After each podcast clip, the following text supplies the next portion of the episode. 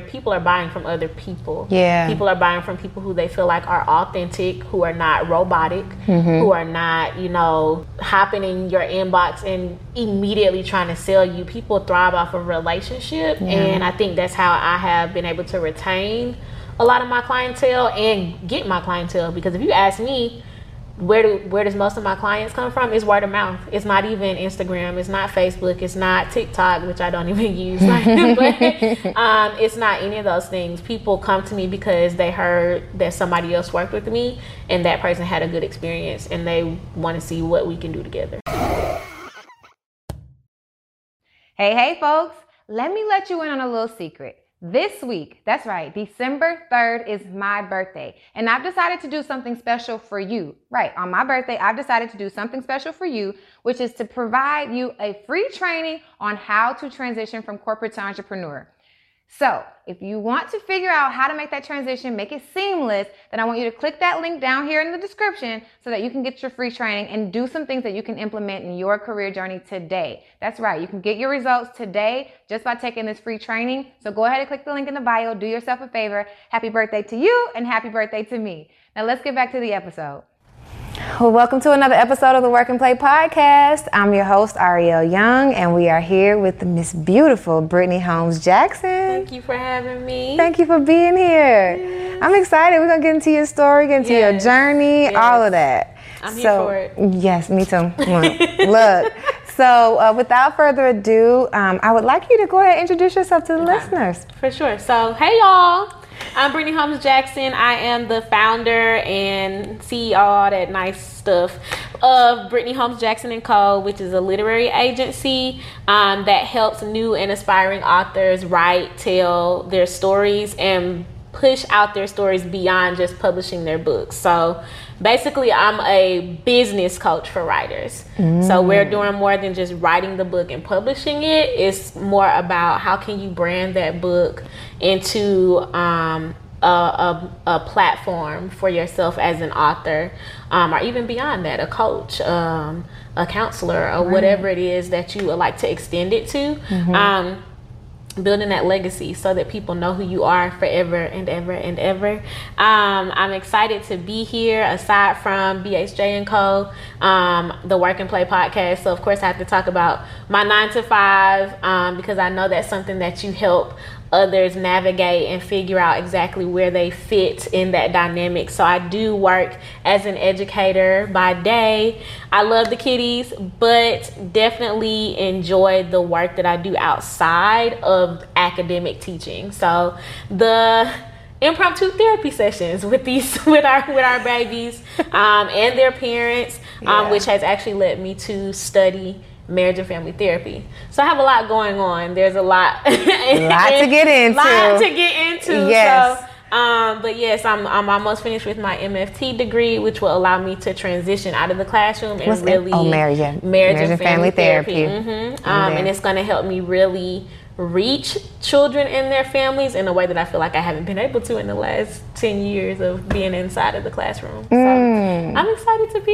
here. Thank you for joining. So, I was, ooh, I want to get into this one. So we can, yeah, we can definitely get into your story. But when you say um, you can now get into into their stories and, and help them in ways that you haven't, is it because like that bureau, um, bureau, bureau, bureaucratic red Uh-huh, tape? Absolutely. Okay. Absolutely. Uh, teaching to the test. Yeah. Um, trying to make sure you get all of the curriculum in in a particular amount Mm-hmm. of time does not allow for meaningful connections. Now, that's not to say that myself and other teachers are not doing it.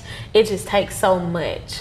Um, and to the point where sometimes I will for- forego a lesson because we need to talk about, you know, the bad thing that was on the news last night or beyond even more personal how the person who was on the news last night was a family member because those are the the uh, the demographic of children that I do teach who typically find themselves um, in the midst of gun violence, gang violence, um, poverty, things of that nature, and they have to bring all of that to school every day Right. as 10 11 12 year olds. Um, and parents also have to bring that stuff in when we're talking about you know your child's grades and why they're not paying attention in class and all this stuff and to be honest they just want somebody to know like i'm doing the best that i can so i truly excuse me, believe that therapy is going to allow me to break down that barrier um, that a lot of our kids and their families kind of experience when they're in the class. That's beautiful, and that's really important work. Yeah. I got you just reminded me of like my um my own school experience. I think teaching to the test has been more like a the last 15 years to, to a dec decade to 15 years um that we've been alive and Mm-hmm. like the schooling system has de- it was it wasn't I'm sure as good as it could have been when we were in Yeah. school but that teaching to the test is a big thing and It being able to touch your young people in a way that Absolutely. is impactful Absolutely. doesn't which doesn't harness you um, doesn't hinder you through like oh we can't do this because of the rules and so yeah that makes sense That's exactly what that is. And it can become very draining, especially for teachers who come into the field with the passion and the unction to want to teach. Mm-hmm. It can be very draining to where they start to move out of the classroom. Mm. You have people like me who, you know, didn't know what the heck I was going to do after I got out of college. and this lovely organization by the name of Teach for America came on campus and told me that I can change all of these lives, which I feel like I truly have. I've taught well over 500 kids in the last 10 years, and I do know that I've changed lives.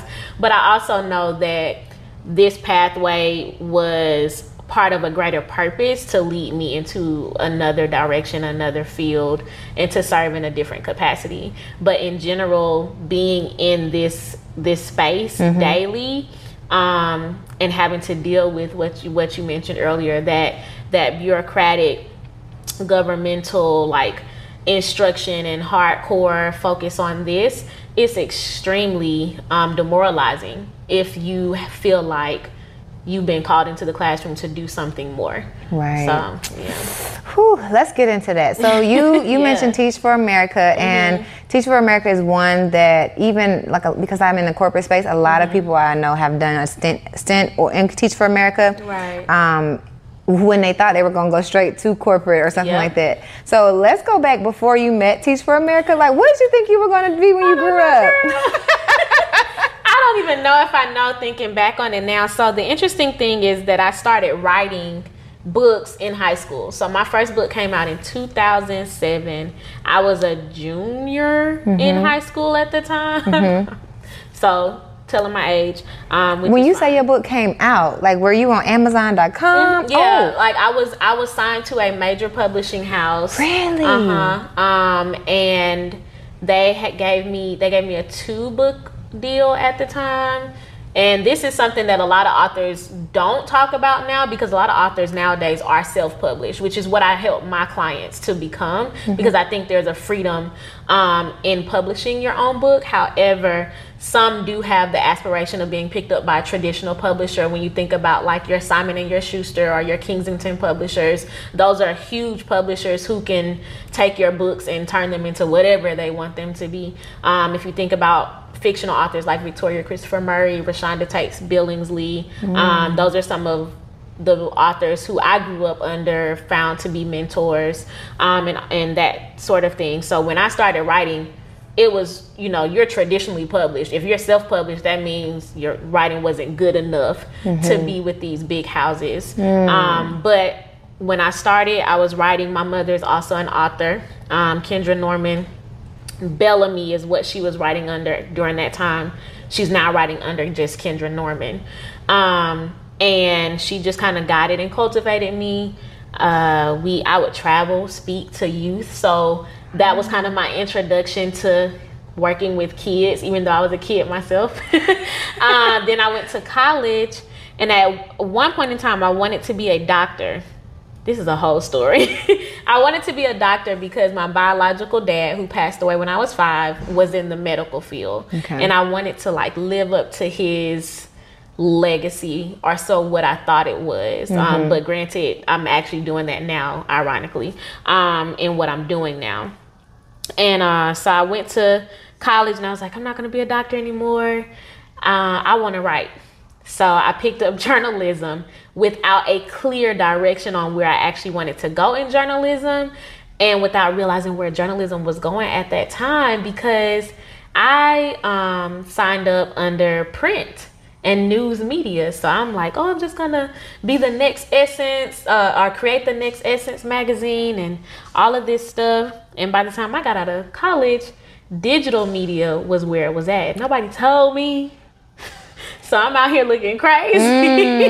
Mm-hmm. and granted, I could have done an internship. I didn't though because I don't know what I, I, really can't tell you. I'm now you got me reflecting on my collegiate get, let's life. get into it because what I'm hearing is in it's, the present you were making decision based on one you had interest, you had experience, and Absolutely. you had interest in writing. Mm-hmm. And you said you had these aspirations that sometimes we don't even know why we have these aspirations, but that makes right. sense. Dad was a doctor. We're right. gonna help mm-hmm. pull on, bring on his legacy. And at the point where you're like, okay, well, I have this like journalism. I know I could do a little something right. with this. Um, and then I have, you know, the medical. I don't really want to do that anymore. So presently, it sounds like you were making a decision that was like based, based on, on. Yeah, absolutely. And I think there was just so many things at play at the time. I picked up psychology as a second major. I didn't want to go beyond four years, so I didn't take the time off to do like any study abroad programs or any internships because that would have slowed me down. Mm-hmm. So by the mm-hmm. time I got to my senior year, I had all of this skill um, developed in print media. Mm-hmm and I had a bachelor's in psychology. Okay. Neither of which I could have done anything with not to the capacity that I wanted to. Journalism in college, you have to have an internship. You have to have intern somewhere so that you can get your run of the mill, go get my coffee and write this little rinky dink story job. That's how it was working back then. Okay. And if you hadn't done that, it was going to be very difficult. I could have broken into like a news um, or magazine I just didn't know what to do. Okay. I didn't utilize my resources. So that's a tip right there. If you're watching or listening and you're in college, whatever part of the journey you're on, use your resources. Ask somebody what you're supposed to be doing so that you can be prepared after you leave.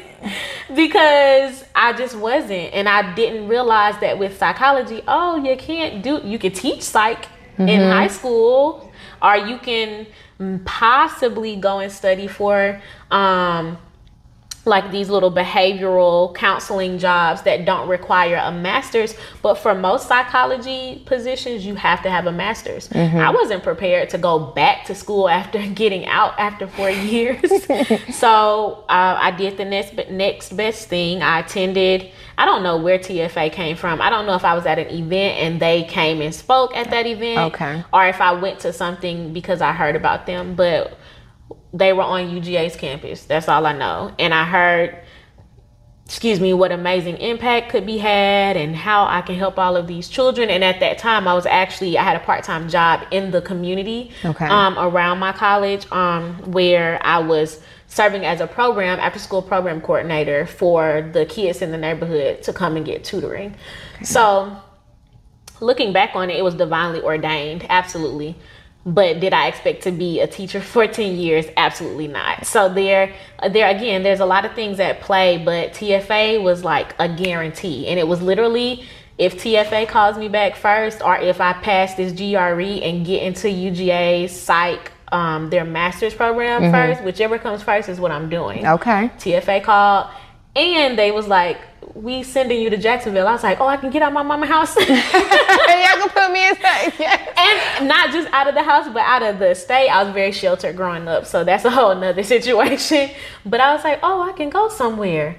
So I was like, okay, I'm going to Jacksonville and I'm going to be a teacher and it was the most life changing thing ever. Tell me about it. So I hear Ooh. about people who go to Teach for America, and they're so you were already working in your community, mm-hmm. and you so you knew about working in like you know yeah, the community. Yes, absolutely. So what was the most life changing part about um, it?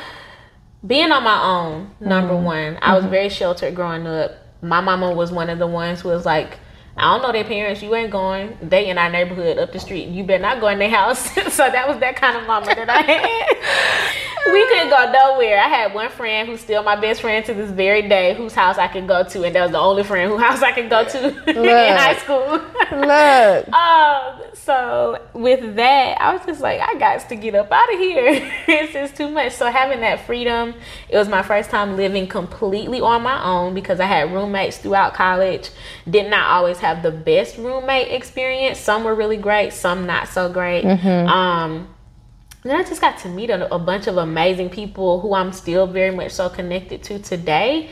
But then there was also this life changing dynamic of this is a whole reality check. I was teaching kindergarten in Duval County. And if okay. you know anything about Jacksonville, um, Florida, Duval County, it can be a very rough area depending on which side of the city you find yourself on. And of mm-hmm. course, with TFA being um, an organization that services underprivileged children or those who go to title title one schools who receive government assistance through you know these different grants and things of that nature then i was at a school where the environment was pretty rough. And when I say rough, I mean I had five year olds who would flip tables over in my classroom or go. I had one baby who would walk around the classroom and just punch everybody. So it was very intense wow. and very, very um, eye opening when you think about as people of color, black people specifically, we do not have the same um, experiences, mm-hmm. and a mm-hmm. lot of times we feel like we can connect with either with each other just because we're black. Right. But mm, the majority of the teachers who went down there that were black probably could have called themselves more privileged mm-hmm. than the babies that we serviced every day and it was very hard to connect yeah. because i'm looking like oh my mama don't play this so i'm not playing this in reality a lot of the babies needed a lot more help than hey come let me teach you how to read yeah. so it was very enlightening i do believe that i found my purpose in teaching um, after I left Jacksonville, I left Jacksonville after three years. So TFA requires a two year commitment. Mm-hmm. I stayed an extra year because I enjoyed living down there. I had an extended family down there. I joined a church. So I was really living my own life. But I ended up getting married in 2015. Oh. Yeah. And my husband was in school here in Atlanta. So I was like, well, I guess I'm moving back home. How'd you meet your husband? we met. you about to get my whole life story, okay, so we met. Um, we met at UGA. He was coming in, and I was leaving out, but he's not that much younger than me. He wasn't coming in like as a freshman, and I'm leaving out as a senior. I got you. He had already received his bachelor's at Georgia Southern. Um, and he was on this track to go to medical school, but he's had a very long journey with that, and that's his story to tell. So I'm not gonna share it all, but um, he did not get in the first time trying right out right after undergrad. So he ended up coming to UGA to study foreign language because um, they had some really good study abroad programs there. Mm-hmm. And we met literally my senior year, the beginning of my senior year. He was coming in for this, um, I guess, would be considered a post bac program. Um, and we were just friends. We didn't start talking or dating until I was in Jacksonville. Because that's when you finally were free to have whatever conversations you wanted to. well, granted, I was, you know, I was dating. Uh, we were, someone was trying to get us together while we were on campus. But our friends, they were actually, our mutual friends were dating each other. They were trying to get us to come together and date. But I ended up dating somebody else in the meantime, between time. So Chris and I just ended up, my husband's name is Chris. We mm-hmm. just ended up being friends. Um, we hung out a lot. When I moved to Jacksonville, we kind of lost contact. And then I think we reconnected through one of those mutual friends. And he ended up coming down um, in 2013 um, and we hung out. We ended up dating a little bit. Okay. Did not work out fully because I was not where I needed to be mm-hmm. as far as, you know, my spiritual life and being ready for what he had to offer because he came properly. Yeah. He came fully ready, fully nice. like, okay, it's you and I'm good with you. And me, I was just like, well, I'm down here living life. and I'm not ready. it was horrible.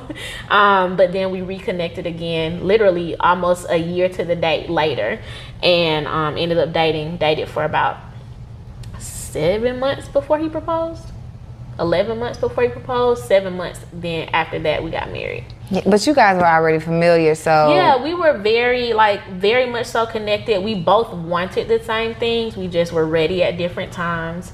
Um, our families are both like very, you know, I don't want to say very traditional because people might take that to sound like real, real old school, but we have we hold very traditional values, and that yeah. is what it is. And I do think that that helped us to kind of stop with you know not even come in playing games or not even you know to to prolong the time like this is what we wanted and and we made it happen mm. so let's get into your spiritual journey because mm-hmm. i feel like when you say you were you you believe that it was a call a purpose that's what you say you mm-hmm. believe that going into the, those um, classrooms it was a purpose um, of sorts what was it like to one identify just because we're black we're not the same. Yeah. And then two for you to actually say well this is a purpose because it sounds like that means you were kind of good at it. Yeah. Um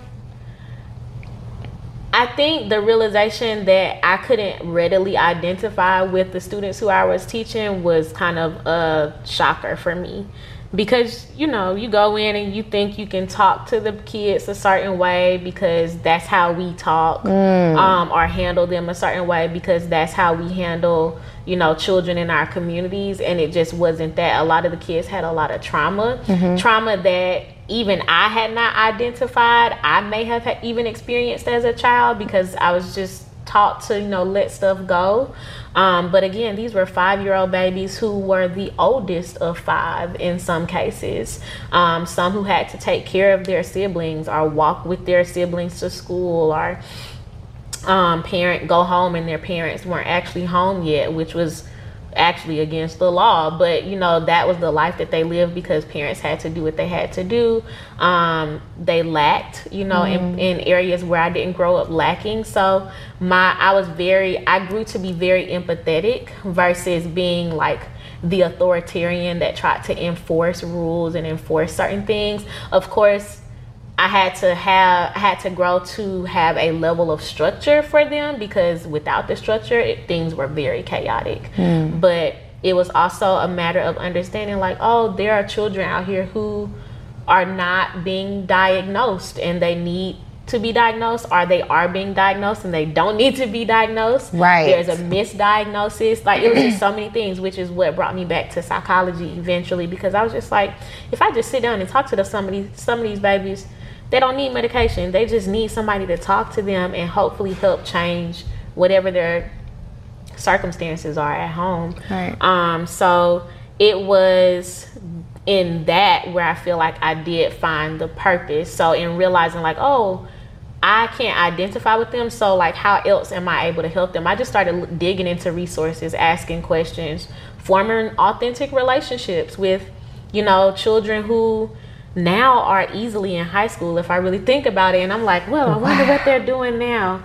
Um, and hopefully, even if they don't remember my name, like there is a remembrance of, oh, my kindergarten teacher, you know, she talked to me, or she taught me this, or she you know, shared this with me and they still carry that because I do feel like that's where my purpose really was found and discovered in reaching beyond like, hey, let's open the book to page 20 and read, you know, this, that, or the 3rd mm-hmm. Um, I think it took a lot to get to that point because there's a lot of resistance and even still is in expending so much of myself to be able to reach kids in that way because yeah. it can be very exhausting. It can be very draining, especially if you don't have something to take care of yourself with on the back end. But I know that it's also helping me develop like a level of patience that I did not have before that I can use with my own children. Mm-hmm. Um, it's also helped me to develop like listening skills that I did not have before that I can use now with clients and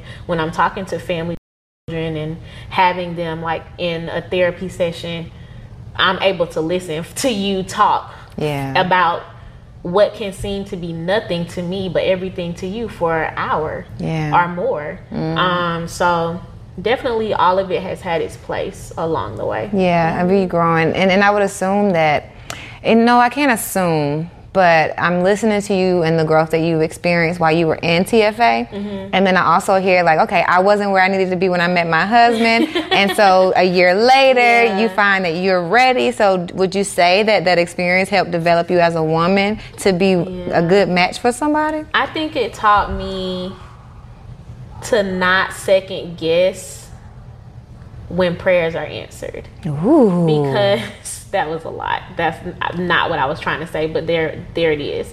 um, but Chris was always the type of person, man, that I prayed for. He was the type of person that I looked for in every single guy I ever dated. And I used to date. Hopefully, none of them listen to your podcast. Or if they do, then They hopefully they know. better. It's been years. Yes. Um, but you know, they they were trash. And by trash, I just mean you know they were good people, good-hearted people, but their relationship, um, just understanding what it looks like to be in a monogamous relationship, and are just one that's authentic. Like it just was horrible. Um, and I dated across the spectrum. My my sister always said, "You ain't got a type. You just like everybody." and I was like, because I'm just open to whatever you are bringing to the table. Right. Um, and that did allow me to get an opportunity to experience different things with different people. But at the end of the day, I was always looking for what my husband was, even though I hadn't, in some instances, not even met him yet. So I think I've gotten so many questions about this brand, and I'm super excited to share that this episode is sponsored by Black is Wealth Clothing. Now, Black is Wealth was created to inspire and empower our culture to tap into our wealth. Now, when we talk about wealth, we're not just talking about financial wealth, we're talking about the strength, resilience, and brilliance that lives inside of all of us. Now, by tapping into our wealth, we can create any form of wealth that we desire. So, if you like this shirt or any other shirt that you've seen me sport on my Instagram or any other sh- any other platform, then go check them out at blackiswealth.com. I love this one and y'all are going to love it too. Now, let's get back to the episode. when he came along, it was like, oh, this is everything I ever wanted, but I wasn't ready. And so it was like not second guessing that your prayers answered, but also being ready. Like if you're praying for something, you gotta be ready for it. Um, and you have to place yourself in position for that prayer to be answered. We could be praying for anything, a new job, but then when the job is presented, our resume not together, mm-hmm. or you don't have, you know, your interview skills up, or the confidence to just say, "Oh yes, this is it," and let me Right. go take this job interview, mm. and that kind of is an interesting position to be in because then you're like when things don't play out we're, we'll blame god or whoever you know we want to blame except for looking at ourselves and being like i just was not ready. And so i had to look at myself it's like okay you prayed for this but you were not in a in position when it came the first time. So that whole latter part uh probably the months after when i broke things off because I, I was the one to break things off the first time and because I knew where it was going and I was like I'm about to hurt this man's feelings. Okay. um and I was like I'm just not ready. I have I need to you know make sure that I have myself together.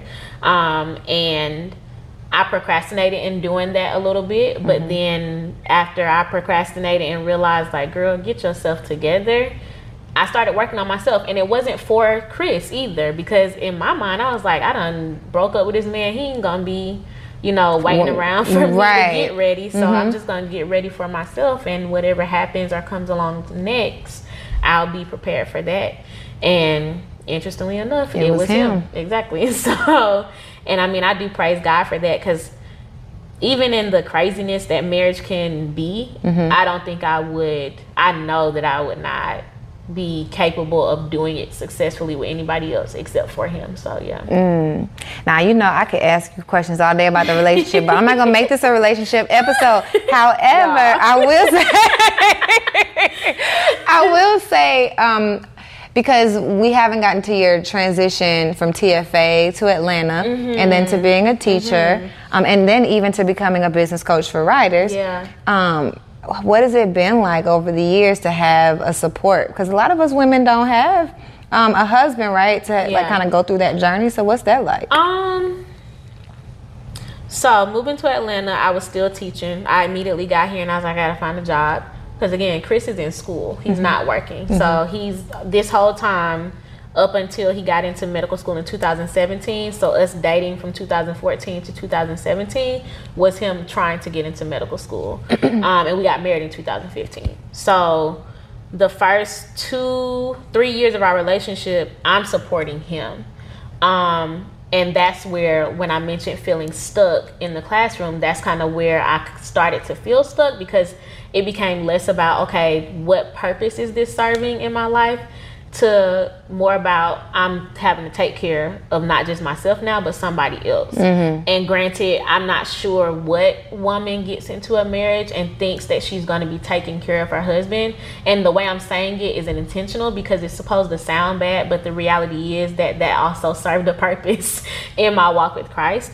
Um, to really again get me into a place of humility where I'm not focused on my desires, my needs, my um whatever my stuff was. It was more about other people and how can I be, you know, of service to somebody else, whether it be children, my spouse, or what have you. Um so that's kind of where we started and I don't think I allowed Chris to support me. He almost had to force his support on me. So the transition from going to work every day and just feeling miserable because this is like the first couple of years of our marriage, he was like, This is unattractive. Oh, girl. so, first of all, my thought was like, Me supporting you is unattractive. First, we gotta get the ego. Look, you all- gonna get this ego real quick. so uh, but he was like no he was like you've lost your ambition and he basically said when i saw you on campus going back to uga when we met you were ripping and running he we met at a magazine launch that i was the one of the editors for he would see me on campus as vp of the black uh black alum what was the name of that place? bac black affairs council so we i was a delta so like he would see me like all over the place just doing stuff. And when we got married, mm-hmm. it was like I got to go to work and I got to teach and I got to pay bills. And anything else that was I was passionate about because there I do think there's a severe difference between purpose and passion. Anything else that I was pa- passionate about, I kind of put to the wayside if it was not serving what I felt like was a purpose in my life. Um, so that resulted in a great deal of depression, anxiety, frustration, all this stuff. And he would witness that. I'll be coming home pissed that I had to be at work another day or something happened at work the next day. There was levels of me that blamed him for me having to work. Um, and he just was like, you're missing your ambition and it's not attractive. And so we had to process what that was and what that meant. Um, and he was basically like, I need you to go back to doing the stuff that you love, writing your books. Um, you know, he knew I wanted to pursue a degree in psychology because he knew I wanted to get out of the classroom. And granted, we knew that the, this transition may not happen until he completely finished medical school, but it was still this dynamic of well what can we be doing now so that you're not feeling like this until that that time comes? So for me i don't think i noticed his support because of course it showed up differently he's not a very emotion driven person he's very logical which is the case for a lot of men and i think we as women because we're most of us are emotionally driven we think guys don't understand our feelings when in reality they're just trying to solve whatever the, they think the problem, Problem is. is. So if we don't communicate mm. what the what we are dealing with What the then- real problem is. Right. So if we just walking around slamming doors and being angry, they're just like, okay, what is wrong so that we can fix it? and then when I tell you that was like the hardest lesson to learn because most of the times we're just like, I got it. Ain't nothing wrong. I'm a, I, I'm gonna handle it, and we just want them to understand and empathize with us.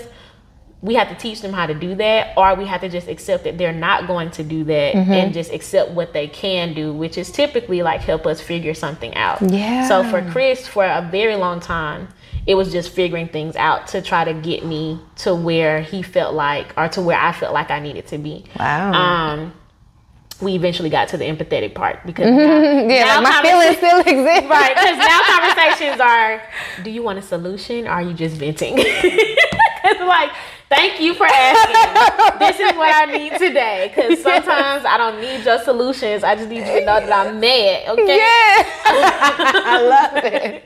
so um, yeah so we, it took a minute for me to first of all realize that he was being supportive because i was like you just trying to run or fix everything you don't understand all the stuff that i'm sacrificing. And for him it was just like i'm going to school with or without you. And again that that emotion can take over and it's like without me i'm here. I'm the one helping you. Yeah. but the reality is he was gonna live out his dream and he's like i need you to live yours out as well because we can't be in this situation where one of us is thriving and the other person is barely surviving. Mm. um and Did that help your um your writing get any better now that you were able to see things differently? Yeah, so it made me start writing again mm-hmm. as an outlet. So while he got all his books out at, in the nighttime and he's studying late at night, instead of me pouting about him having to study, I'm writing. I'm mm. releasing, even if it was me writing about how he was studying at night, I'm writing. And it, it did allow me to release a lot of, you know, the frustration, a lot of the negative thoughts that were not true thoughts. They were just emotions that I had to process. Yeah. Um, and then it did eventually lead me to like, okay, what can I be doing, you know, right now? What there's got to be more to just me telling my stories. There has to be people that I can help. And so, of course, with social media, you have all these coaches and mentors and all that kind of stuff. And I was like, I can help other people write their stories. I see other people who I started writing with, they're doing that now. My mom was a writing coach. You know, some of my mentors were writing coaches. Um, and I was like, oh, let me see what this is about. So that's when I started um, Brittney Holmes Jackson and Co. BHJ and Co. for short, and um, it didn't start out as what it is today, which is like helping people literally write and publish and market their books. It started out as simple stuff like editing. And you know, if you need writing tips or if I can do a writing workshop for you, it was very uh, front loaded, like where I was doing a lot of heavy lifting, and then we eventually got to where I was able to, you know, do some make some passive income by creating courses and you know having maybe one to one clients every so often. So, but yeah, Chris was definitely when you ask about where did you know support kind of show up from Yeah. him. Um, it came in a very awkward way, in Yeah. a way that I wasn't used to, but it definitely was probably the catalyst that got me to the business that I'm, you know, Yeah, now. now. That's beautiful. Ooh, I love it. I love and you tell your story so well. Like, yes, we could go up and down and I can just follow and you can come back and put a little bow on Yeah, it. I tried because I know I can go off on a tangent and I'd be like, let me bring this back. Look, we that we whipped it understand what I'm trying to around. We got it. We made a U-turn, came back, and then we we literally got back to a place where you you made it make it made it make sense for all of us. I can't I cannot like I can't um, express how crazy like you just kind of freed me when when you oh, think about Oh, wow. like when we get upset as women we might say like we, let's just throw like the seasonings I know you know they're supposed to be here and all of a sudden he just he takes his whole afternoon to fix the seasoning so, so that you'll never be mad again you're like it wasn't about the seasoning I was mad and I need you to acknowledge that I was mad. Me that you understand why I was mad. You literally just for he over here fixing the seasonings, and you just like no, it's not. that. Yes. So, so one of the things when you so you mentioned um, looking at social media, coaches out there doing their thing. When you go on your social media, one of the things is people historically growing up. Me as I see writers, you I always think of like. You know, like just writers and Yeah. the people I know who are writers are just kind of uh, straight up and down. But when you go to your page, you're so fun. Oh, you are like super fun. I So tried. It's my photographer. He's like, bring it out of Yeah, you. he knows me. So we uh shout out to Brandon Martin. Um, what is his handle? At brand the underscore man. Nice. The is like T H A though, so you know we a little ratchet out here. Um, but he, we went to uh, college together, and he also did TFA, and we kind of lost touch. But um, we ended up teaching at the same school a few years ago, and he that's his side hustle is photography. And so I was like, oh, take some pictures for me, and he's been taking pictures for me probably for the last two years or so. And when we're together, we just be cutting up, and he be like, "You about to twerk, ain't you?" I'm like, "Yep." and so he snaps, and I'm like, "Oh, I'm gonna use this." I love um, So I try to be very authentic. Uh, there, you know, some people because I also consider myself a Christian entrepreneur. Some people may go a different route with that, but for me, I'm like, listen, I'm holy and ratchet. Like you going, I'm religious, righteous, and all the things. Like you're gonna get every part of me and i think it helps people relate mm-hmm. in a way that they may not be able to relate to other people. I'm also not like a mega influencer that's untouchable. So even in the passive things that i might promote like my courses you're always gonna have access to me because you can join a group that i'm that i might manage. Um, or i will respond to you if you're in my dms or if you have a question i will take a 15 minute call with you and we can talk about your stuff without me trying to oversell you mm. because for me it's not about again, I don't think that full time entrepreneurship is my calling. Mm-hmm. I think helping and serving people is what God has called me to do to encourage and empower and help people walk in their own purpose. And there's not a price tag that I can put on that. There's not a time, you know, frame that I can put on that where I'm like, oh, I can't help you today because, you know, such and such and such is happening. Um, so for me, it's just like, be you, girl. Mm-hmm. And if somebody got something to say, you know, Talk to yourself. I look right because I'm not even listening. At all. I love it. I no. love it. Yeah, but I do. I have always said that people, especially now on social media, people aren't purchasing from you know just your page. They're not purchasing because you you know put up a pretty and you know very you, I don't know I don't even want to say professional, but because all pictures are professional if a, a professional photographer is taking them. Mm-hmm. But just because you put up a nice picture that looks like it should go on LinkedIn versus Instagram, it doesn't mean people are going to buy from you just because you even told them how much money you made in a certain amount of days. None of that matters if they don't know you and your story. Their people are buying from other people. Yeah. People are buying from people who they feel like are authentic, who are not robotic, mm-hmm. who are not, you know, hopping in your inbox and immediately trying to sell you. People thrive off of relationship, yeah. and I think that's how I have been able to retain a lot of my clientele and get my clientele. Because if you ask me, where do where does most of my clients come from? Is word of mouth. It's not even instagram. It's not facebook. It's not tiktok which i don't even use. But um, it's not any of those things. People come to me because they heard that somebody else worked with me and that person had a good experience and they want to see what we can do together. I love that. Um, when you think through your you mentioned like the results part like i think a lot of coaches they really harp on like the the mm-hmm. money but i think your transformation that you offer is not only like the writing coach mm-hmm. part it sounds like you also help your clients dig into their story mm-hmm. is, there like what's what's that transformation oh, look wow. like um most if not all i'm gonna say most because i have a few who come ready um, most of my clients come not even knowing what their story is, but they know they have one. Mm-hmm. Um, it's just a feeling that you have. It's like I've been too through too much not to be able to tell somebody about something, but I don't know where to start because mm-hmm. it's so much. Mm-hmm. And one of the um, courses that I actually offer is called Story from Scratch, and it's not a here's how you write your story.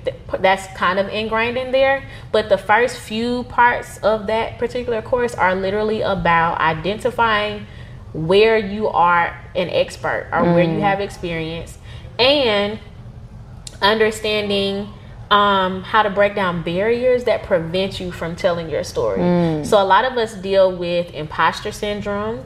A lot of us deal with um, feeling unqualified, feeling like we're not capable or that our story is not worthy. And we talk about all that. Like, your story is yours, it's unique. Um, and then I also tell them you're gonna come up against some mess while you're trying to write. I have had clients go through an eight week program and they get slowed down by physical ailments that wasn't there before. They have people, unfortunately, who have passed away. They begin to dig into their story and they're like, dang, I have not processed this. one of my things is like, go to therapy mm-hmm. while we're doing this mm-hmm. because you're going to need it. And it's an amazing transformation to watch um, especially for the ones who are able to, uh, ap- you know, aptly apply what we're talking about mm. and get to the end and they're actually able to complete and write their story and share it in a way that's authentic to them because I've had some who not who went on to not write books yeah. and they are like on I have one client who's on a um, YouTube series and she's sharing her story there. She got recruited for um, like a reality show, so to speak. And I'm like, girl, she was like, I know I haven't finished the book. I said, no, this is part of that process. And when you started with me, baby, you was not trying to share like this. So Yeah. um, I think that is something that I found to be very beautiful to just watch. It's almost like planting this seed and watering it and watering it and watering it. It just takes a while, but you begin to see it blossom, the sprouts, and it's the different parts of the blossoming process that I think the authors themselves enjoy because they get to see like oh this is happening. Oh here's this door opening up. Oh i was just able to finish this part of the book. And by the time they're done it don't matter how long it took them they're just glad that they got there. And i think that's one of the other pieces is that it's not a process to rush. And a lot of coaches now they do and i don't knock it because there's an audience for that it's just not my audience but they're writing books in seven days Yeah. 30 days. And I'm Yeah. like, okay, clearly you already know what your story is going to be. My people who come to me are struggling to figure it out. And that's where I feel like I find the most purpose in helping them Yeah. because that that therapeutic side comes in. I'm like, we can we can go to therapy tonight if that's Yeah. what y'all want to do in tonight's session. Um, And Mm. we process it all so that they can get it out on paper. Um, and I I love it. I love watching it. Do you feel um, so? You have your your bachelor's in psychology, and you're gonna go back to school, so that Uh, yeah, that I'm dynamic actually is almost done. So I'm in my Mm. technically this would be considered my final year. Um, um, it's a non-traditional school online, so it just really depends on um, when, when I finish the requirements. But my my expectation is to graduate next summer. So, Okay. yeah. So when you go there with your clients, like on a therapeutic level, do you feel um, equipped from both a professional and a personal level, or do you feel like you lean more on personal than professional, or do you feel like you lean more professional when you're helping I- them go there? I think it's both actually because I do try to use like legitimate and ethical techniques. My job is not to manipulate or to think that I even know what you're going through just because I have had personal experiences myself. Um, my job is to help you process your information, your experiences, and you know figure out how that leads you to this end goal, which is your purpose. So I do lean on like a personal connection, like a, you know, we've all been here type of a thing. Um, you're not alone type of a you know strategy, but also there's a necessity to focus on real therapeutic strategies, like you know processing your entire story. So if you need to say it to me from beginning to end, then let's talk about it. What are how did you get here? Because that happens a lot too where um, authors that I've worked with will write and I'll read something. I'm like, there's something missing here. You're not digging deep enough. The top three responses that I get when I ask, why do you want to leave corporate America? Are that you want financial freedom, you want to own your own time, and you want to build a legacy for this generation and generations to come. Now, this is not a solo job. In order to transition from your nine to five into entrepreneurship, it's going to take community and it's going to take resources. And I've created the community of pioneers who are going to wrap around you and help you make that transition successfully. So if you're interested in leaving your job, go ahead and click that information below. Let's get into the community and let's transition from your nine to five into entrepreneurship successfully. Now let's get back to the episode. And for them, it's like, this all I remember. and in reality, we had to actually go back and start from the beginning. And I'll ask, so how did you get to this emotion? What was it about what this person said that triggered you? Had you heard something like that before? Had somebody else done this before? And we'll process that way, which is something that pe- that you could experience in therapy. Um, and by the time we're done, they I added a whole another part to the story that was missing before and then it comes together it's a lot more clear um so yeah absolutely i lean on both I love it. So, um, you asked, you said that sometimes you'll refer them to go see a therapist. Do you provide like a list of like therapists you you like to partner with, or how do you? don't um and the reason why i don't is because i don't want um there to be a conflict of interest Okay. so i don't do that i will typically because most of my clients are black women i will direct them to therapy for black girls which has an extensive site for you know African American women in therapy, um, especially, and it's broken down by like your location and things like that. But I try not to, I can't offer my own services, of course, but I also try not to pinpoint them in any particular direction because I just don't want that conflict of interest or for Mm. it to seem like I'm manipulating a situation for somebody to get therapy from somebody that, That I you know. know. Yeah. Mm-hmm. So no, I don't. It would be a good idea if I was not in practice at all. Got I it. Mm-hmm. could probably do something like that, but because of the what's considered in therapy is uh what do they call it? Like when friends. Yeah, it's like a double. It's called double uh, relationship, dual relationships. Mm-hmm. So it's like I'm act already acting as your therapist and as a coach, like, and then I'm also kind of using my connections to get you Yeah. to work with people that I know. It's just it can be very complicated. Right. And if something doesn't work out, I don't want anybody to come back and be like, "Well, Brittney told me to go." No, mm-mm, sis. I said go to therapy for Black girls. Yes, yes. That just kind of just keep it even keel. Yeah. Um, that's a good idea though for anyone else who's in, you know, this type of a field. Yeah. Um, and they want to offer that. I think a, a list of therapists um would be amazing. Actually. Well, you know, I was actually thinking about so I as a coach, um, as a career coach, I oftentimes will suggest therapy as well. But because I'm getting my master's in social work, Mm-hmm. Yeah. I think based on what you're saying, it actually would behoove me not to create a list because Yeah. I am actually thinking, okay, who do I know would be Right, a good person for them? And then when you think about an environmental perspective, they are my friends, Mm-hmm. Yeah, and you become a part of the ecosystem. And then if, if something does go wrong, then it comes back. Absolutely. So- Now another thing I I could another thing that could do that you could do because I probably wouldn't do it still, but like just ask for recommendations, like a social media post on your platform because Mm. Now you're acting as like you a reference. So Yeah. and then you can put on your files, hey, these are all references, and that your company name is not liable for any you know negative experiences or things like that just as a disclaimer Mm-hmm. but if you ask for those references then it's less likely to be people that you know Mm. um you know so face uh, social uh, instagram post tag your favorite therapist or your most Yeah. highly recommended therapist in the comments Yeah. and you can get a curated list just like that Look, if y'all see that on my page, that's exactly why I literally am about to do this after the recording. So just know that that's why I did that. and I will come comment because you know I work with a, a, an amazing team of black female therapists. Awesome. Um, so I'll definitely put our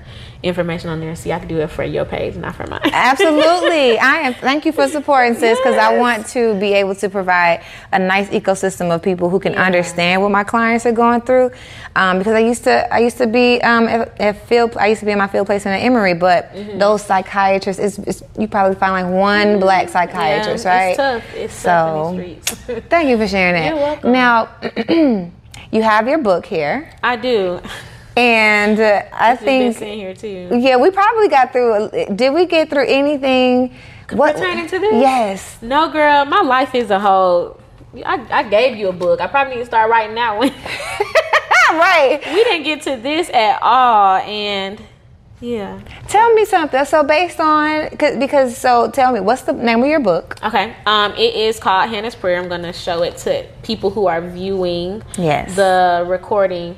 Um, it's called Hannah's Prayer. It's a devotional for women who are experiencing infertility and desiring to birth greatness. Um, I will go ahead and say that I wrote this prior to little uh, CJ cooking it. It's actually CJ. I don't know why I said bean pie earlier. You did I say definitely bean said little bean pie. I ain't never called this baby no bean pie. You should. Um, so yes, there's something in here, not just you know my lunch. Um, Just so you know. just so you know, sis was working out real heavy during quarantine, and boom. Um, so the book was written. It wasn't finished though before I found out I was pregnant, which is a story. Um, but the book was written during my conception process when I was trying to. My husband and I we were trying to conceive. Um, so a, a backstory: I had my birthing plan all set up prior to marriage. Did you? So yes, my whole life was set up. I got married later than I was supposed to. I got I had I'm pregnant later than I was supposed to be, and it was just all based on what I saw my mom and my grandmother go through. So you can just imagine what age I thought I was gonna be having kids at. Um, but when Chris came into the picture, my desire was to begin having children immediately and that didn't happen and we also weren't on the same page about that because he wanted to finish school so he can provide um, for his family. So there's a lot of things that we had to jump over and get through regarding that. But I started writing Hannah's prayer because God told me to. I was literally most all of my other books are fictional books. Um, and I was writing another fictional book. Christian fiction is the genre for what I normally write. Mm-hmm. And I was literally in the middle of another book and I just couldn't write anything. I was like, I got this whole outline for this whole book. This entire story is outlined. I should just be able to write it. And I wasn't able to. And it was because I was dealing with this whole conception thing. Um, I will give out a disclaimer I have never been diagnosed as infertile, but as I began having conversations with people who were having similar issues, and these were black women 20 late 20s early 30s and i'm just like nobody ever told me that we could struggle to have kids i'm looking around and i'm thinking everybody's just popping out children right. but no like a lot of us we have fibroids mm-hmm. we have pcos we have other things that prevent us and then our husbands probably unbeknownst to them or our partners they don't know that they might have something wrong because it's so hard to get them to go to the doctor um, that's a fact but yeah, it was just a lot. And I was like, oh, wow. I didn't realize we were all struggling like this. Um, and I'm talking, you know, 25, 26, 27, 30, 31 miscarriages and stillborns and and I'm just like, oh my goodness. So I just started writing my story and there was a lot of it that pertained to me. Um, but a good amount of it also related to other people and their journeys, whether they were actually trying to have children or not, which is some of the feedback that I've gotten.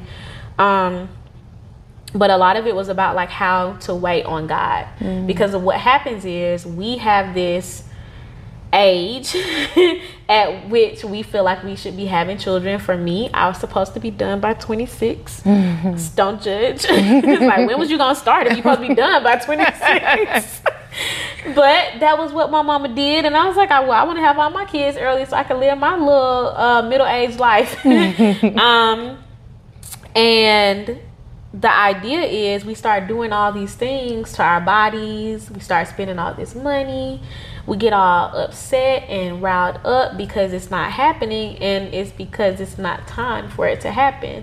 So essentially, that's what the book is about. It's about aligning your timeline with God. So it can be for anybody to be honest. If you not if you're waiting for something to happen and you find yourself doing all the things mm-hmm. to try to make it happen, mm-hmm. um, and it's not working out, it's probably because it's not the right time. God hasn't, you know, released you to be able to do this thing yet. Maybe you're not prepared. Maybe you are not doing all the other stuff that he told you to do. So for me, it was fulfilling my entire call to the ministry. Um, and anybody who's watching who knows me knows why I wrote my eyes like that. I can I feel the reluctance.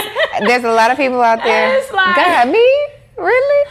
So that when I said earlier yeah. that I was, I am currently fulfilling my dad's legacy, he was also a minister. Mm. Um, and that was something that was prophesied for those who are spiritual prophecies. You know, somebody just spoke over my life when I was younger and said that I would carry on the mantle that he left behind. And it was to be carried on in ministry. Granted, I don't know what that still, even now, what that means because I'm not trying to be a preacher. Um, that was me letting God know mm-hmm. that's what I'm not gonna do. But also, I've been telling him what I'm not gonna do for a long time. And he over there laughing. he be laughing. he be laughing and be like, "Okay, girl." Mm-hmm. Um, but I, well, that was one of the things mm. that I was kind of running from during this time. I also was, you know, taking everybody else's advice about what to do. Um, there's a part of the book that lets you guys in on my intimate life and how I my libido like completely disappeared because I only wanted to have sex if we was gonna have a baby. And like I said, me and Chris weren't always on the pa- same page for that. And so if that's what when he wasn't what he was trying to do, I was like, mm. well, you know, yeah, I'm just gonna be selfish and withhold myself, which is absolutely not okay ever, um, especially in your marriage. But that's a whole nother podcast um, topic and subject. But yeah, the book allowed me to process a lot of what I was going through while I was going through it. And then, what, three, four weeks before it came out, I found out I was pregnant. So I was able to add that to um, my testimony. And I was like, okay, God. During this process, I gave my yes. So I became an ordained minister. Um, and I want to say the Sunday after being ordained is when I actually found out that I wow. was. And I'm just like, like you holding out on me. Well, as soon as you give me what I want, I'll give you what you want. and granted, you know, I can sit here and be like it's a coincidence, and other people have like asked me if I realized the timeline, and I was like, no, because I wasn't paying attention. I just did it because I knew it was time to stop saying no. You know. Mm-hmm. Thank you so much for watching the Work N Play podcast. This episode is sponsored by the Boss Up Conference, which is a community for entrepreneurs, CEOs, celebrities, and corporate executives to come together, network, and solve some problems. Thank y'all so much for being supporters of the Work N Play podcast. And thank you for watching the Work N Play podcast and all the episodes before. Now let's get back to the episode. And to stop being disobedient, uh, still not fully ready and prepared for what all it means, but I was just tired of like the call consistently coming to me and I'm just constantly turning it down. And in my mind, I'm like, how dare I ask God for something and He asking me for this one thing? I'm asking Him to help me pay my bills every month. I'm asking Him for all this food on my table. I'm asking Him to help me on my job and help me have this baby and help me in my marriage. And He just say, I just want you to say yes. Mm-hmm. To you know, serving mm-hmm. in your call, you're already doing it. Technically, mm-hmm. it's just a title that right. we're adding to it. And I was like, okay, now I feel bad. I feel bad. So let me, you know, figure out you know, what I need to do. And for me, it was like, okay, just relinquish that control. And that also meant relinquishing control over my body. Um, so that meant getting into a healthier space. So the first part of quarantine, I had gained a lot of weight. The latter half of quarantine, the latter half being last summer through the beginning of this year, I got healthier, um, got my body back to where it normally is. Um, I also, you know, sacrificed a few things that I knew God wanted me to sacrifice during that time, and then eventually accepted the call into ministry. And here is baby. Um, so that's all a part of the story, and it's not meant. The book is not meant to make people feel like they can't have desires outside of the outside of what God wants for them. It's just simply about aligning yourself so that things will fall into place and then going back to that preparation, making sure you're ready. Cause I wouldn't think about having no baby when I found out that I was actually pregnant, which is mm-hmm. what everybody said. It was like it's gonna happen when you're not even thinking about it. And I had said, I'm like, I'm done with this. I'm about to go out here and have a hot wife summer. Body was right. it's like the, they letting us back outside. I'm vaccinated. Let's go. and boom, May. Oh, you pregnant, girl? You ain't going nowhere. Um, granted, I still enjoyed the first part of this summer, but um, but yeah, it was just it was a, a definitely a journey that led to a severe wake up call. So now I kind of approach everything that comes my way, even with teaching and hoping that this is my last year. If it's not, I already know like it's because God said it's not time. Mm-hmm. So when it's time, it'll be time, and the timing will be right to the point where it won't even be something to, excuse me, to have to plan for or think about. It'll just work out accordingly. Um, so yeah, that's Hannah's prayer. Okay, I definitely have to get into it. Yes. And if the listeners are interested in getting into that story, we will definitely have the information in the description Absolutely. below, um, in both on both the podcast and on the YouTube. So mm-hmm. thank you so much for sharing that. Thank you for letting me share because I definitely brought this in as a gift for you for inviting me here. But I'm glad you allowed me to talk about Absolutely, it. I can't wait to get in because when you said birthing. Um, you said birthing. I want to say you said yes, birthing greatness because I thought you know it sounds like yes, you could really it could be a story for someone birthing a business yeah, or birthing a baby, and that's what I wanted it to be. Granted, the way God led me to write it, it does focus a lot on pregnancy. Mm-hmm. Um, and it doesn't get into all of like the IVF or like if you have any type of pre existing condition or anything like that. It's just simply because in in not reality, but in the divine, that none of that matters. You yeah. can have all the things that say you can't have a child, but if God says you're supposed to, then you will. Right. So he didn't allow me to focus on all of those things, even though the title says women dealing with infertility. Infertility is just meaning that you're not producing in the way that God designed for you to produce. So whether you have something me- medically that's holding you back from that or spiritually that's holding you back from that the book focuses on how to align yourself with god's purpose and timing for your life. Mm. So though it again focuses heavily on the pregnancy journey i've had people read it and it, it helps them with understanding like how to align other parts of their life mm-hmm. with god's timing and his will and his purpose and which is what i wanted it to do and i wanted it to do it a little bit more but again like the way he led me to write it does focus primarily on you know birthing children but Yeah. you can be birthing anything Yeah. and it still needs to follow these same concepts Yeah. of being within his will and being aligned with him That's beautiful. Well, thank, Thank you for being tapped in Yes. to, to like what it is that you're supposed to be doing and just listening when you can. We are all human, so sometimes we try to make something happen. Yeah. Um, not in a sense that you're planning something that God doesn't necessarily have for you, but when you think about your ideal um, lineup after you, le- if you know, after you leave teaching behind, Mm-hmm. is the perfect me- mix going to be like one-on-one therapy Mm-hmm. and then um, coaching, like writing coaching? Yeah, Is that so the ideal? The goal, um, 'cause it's funny because my husband asks me all the time, or he says all the time, like once you know, once I'm done, you can do your business full time. And it's like, no, you know, I'm not. I'm not one to. I don't think I'm cut out for entrepreneurship full time. There's a lot of work there and a lot of uncertainty, and there's not a there's not a lot of security. That's just being honest. People who can do it, I you know definitely hats off to you all. I need a level of security that I don't feel entrepreneurship will provide me um, as an individual because a lot of people are like oh well your husband's gonna be a doctor you'll be good even if the business don't work out. Well i'm not sitting on my behind at the house raising kids either. Um, and that's just my truth. So for me the goal is to um, finish school, be able to practice therapy, and have a therapeutic practice while also continuing the business. And for me, both of those will um, serve as a means for me to walk in purpose.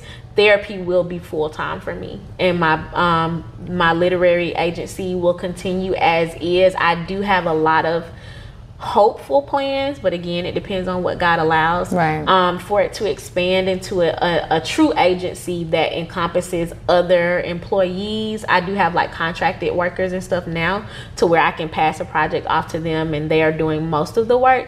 But I'm looking for um, BHJ and Co to grow into a full um, consulting agency for authors who are looking to you know build out courses have um, speaking engagements that they can just readily be um, called into and just a full service agency. And i want that to thrive without me having to have my hands in every little thing. So that's the long-term plan for bhj and co but for me as you know my purpose and my calling therapy will be something that i do full-time That's beautiful. Yeah.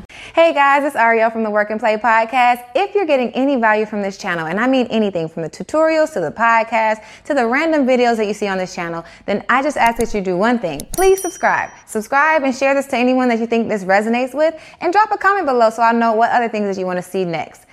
Now let's get back to the episode. I can't wait to start referring people to you. Yes, because when you go to her page, she, you can tell. Like most people, you not most people, but I would love a therapist who is a real person and can intently listen to me and help me dig deep. So when I saw that picture on your uh, Instagram. I was like, okay. so yes, thank you so much for being on the couch with me and sharing your Thank story. Thank you for having me. This was fun, and I love, I love your method and your setup because it didn't feel like an interview, which is what you said you didn't want it to be. It definitely felt like a genuine conversation. Absolutely. So I love it. Yeah, thank you. Well, you have been a wonderful guest. Yes, so if you're if you are listening to Brittney's story and you resonate with any part of it, then I highly suggest you you connect with her. So if they are interested in staying connected with you, mm-hmm. buying your book, or even reaching out for your services, how can they connect with you? Absolutely. So I am on Instagram and Facebook at the Brittney J Way, and that's at T H E B R I T T N E Y J A Y W A Y. um, and then my website is BrittneyHolmesJackson.com. Brittney is B R I T T N E Y again, um, BrittneyHolmesJackson.com. And those are probably the best places to reach me if you're interested in anything um, that we talked about today. Um, the only other place I would recommend is my Facebook group. It's called the Publish and Profit Community nice. with Brittney Holmes Jackson mm-hmm. on Facebook. Um, we're a group of about 600 writers who just enjoy supporting one another, helping one another. I offer tips and strategies, but there's also other people in the group who are at different stages in their writing who contribute with questions or their own tips and strategies as well. So feel free to join there also. Please do. Yeah. Well, until next time, thank you guys so much for watching. Thank you for listening. And thank you to the most beautiful Miss Brittney for joining us. Peace out, guys.